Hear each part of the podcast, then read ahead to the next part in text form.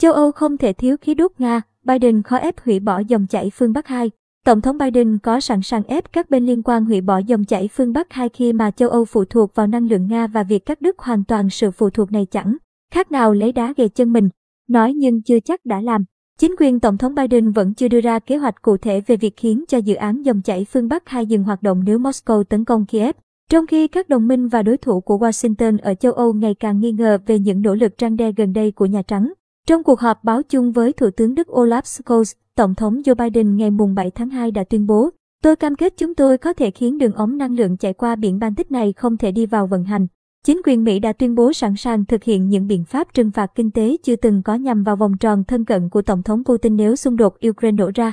Tuy nhiên, Mỹ vẫn chưa công bố những biện pháp cụ thể với dự án gây tranh cãi dòng chảy phương Bắc 2, dẫn khí đốt trực tiếp từ Nga sang Đức. Trên thực tế, khi được hỏi về những đe dọa liên quan đến dự án này hôm mùng 8 tháng 2, một trong những đặc phái viên hàng đầu của Mỹ tại châu Âu đã tránh đề cập chi tiết. Tổng thống đã khẳng định rõ ràng rằng nếu Nga tấn công Ukraine, dù theo cách nào thì dòng chảy phương Bắc sẽ không đi vào vận hành, Michael Carpenter, đại diện thường trực Mỹ tại Tổ chức An ninh và Hợp tác châu Âu cho hay, đồng thời cho biết thêm, Tổng thống Biden đã có một cuộc trao đổi rất tốt với Thủ tướng Đức ở Washington.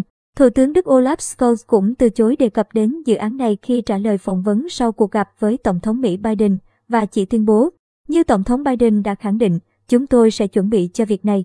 Đức chắc chắn sẽ sát cánh cùng tất cả các đồng minh của chúng tôi, đặc biệt là Mỹ khi chúng tôi thực hiện những bước đi tương tự nhau. TASS dẫn lời một số chuyên gia năng lượng Nga nhận định.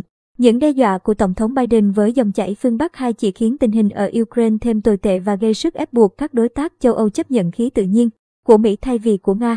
Hãng thông tấn này cũng dẫn một nguồn tin giấu tên cho biết các nước châu Âu vẫn cảm thấy mơ hồ về kế hoạch của Tổng thống Biden nhằm thực hiện đe dọa trên. Trong khi các quan chức Đức kín đáo bày tỏ quan điểm về việc nước này không mấy sẵn sàng sát cánh cùng Mỹ trong trường hợp xung đột quân sự nổ ra ở trong và quanh Ukraine. Nếu châu Âu muốn vượt qua cuộc khủng hoảng này thì chỉ có thể phụ thuộc vào khí đốt Nga và phát triển quan hệ với Nga về năng lượng. Những lựa chọn còn lại sẽ rất mất thời gian, tốn kém và nguy hiểm, Alexei Grivach, Phó Tổng Giám đốc Quỹ An ninh Năng lượng Quốc gia Nga cho hay. Mỹ có thể làm gì với dòng chảy phương Bắc 2? Năng lượng là một vấn đề chính trị lớn ở Trung và Đông Âu, nơi mà nguồn cung khí đốt Nga đóng vai trò quan trọng.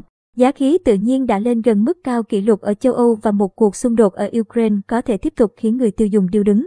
Khách hàng khí đốt lớn nhất của Nga là Đức đã cố gắng tách bạch dòng chảy phương Bắc hai khỏi các vấn đề chính trị toàn cầu nhưng việc này không thể tránh khỏi. Sau khi Nga đưa hơn 100.000 binh lính tới gần biên giới với Ukraine, Nga gần đây đã liên tục phủ nhận việc sử dụng năng lượng để gây sức ép với châu Âu nhưng cơ quan năng lượng quốc tế đã đổ lỗi cho Nga với cáo buộc gây ra cuộc khủng hoảng khí đốt hiện nay ở châu Âu khi cung cấp ít hơn khả năng mà nước này có thể. Dòng chảy phương Bắc 2 có thể thay đổi sự cân bằng quyền lực ở châu Âu trong vấn đề năng lượng. Hiện nay, Nga vẫn cần Ukraine bởi một lượng lớn khí đốt mà Moscow bán cho châu Âu chạy qua quốc gia này. Các quan chức Mỹ khẳng định họ sẽ có động thái khiến dòng chảy phương Bắc 2 dừng hoạt động nếu Nga tấn công Ukraine, song không công bố về kế hoạch cụ thể. Các lệnh trừng phạt cũng là một công cụ đang được để ngỏ. Mỹ đã trừng phạt dự án trên vào năm 2017, 2019 và 2020. Hồi tháng 1 năm 2021, chính quyền cựu Tổng thống Trump thậm chí đã áp lệnh trừng phạt lên một tàu lắp đặt đường ống mà tập đoàn Gazprom của Nga sử dụng để thi công dòng chảy phương Bắc 2. Dù vậy, đường ống này vẫn hoàn thành đã làm dấy lên những câu hỏi rằng liệu các biện pháp trừng phạt bổ sung có hiệu quả để ngăn nó đi vào hoạt động hay không. Hậu quả nặng nề nếu châu Âu đoạn tuyệt khí đốt Nga. Mỹ và các đồng minh đang tìm cách thay thế nguồn cung khí đốt Nga nếu xung đột Ukraine nổ ra. Nhà Trắng vào tháng trước cho biết đang trao đổi với các quốc gia và công ty để tăng sản lượng, đồng thời tìm kiếm những nguồn cung khí tự nhiên thay thế có thể chuyển hướng sang châu Âu.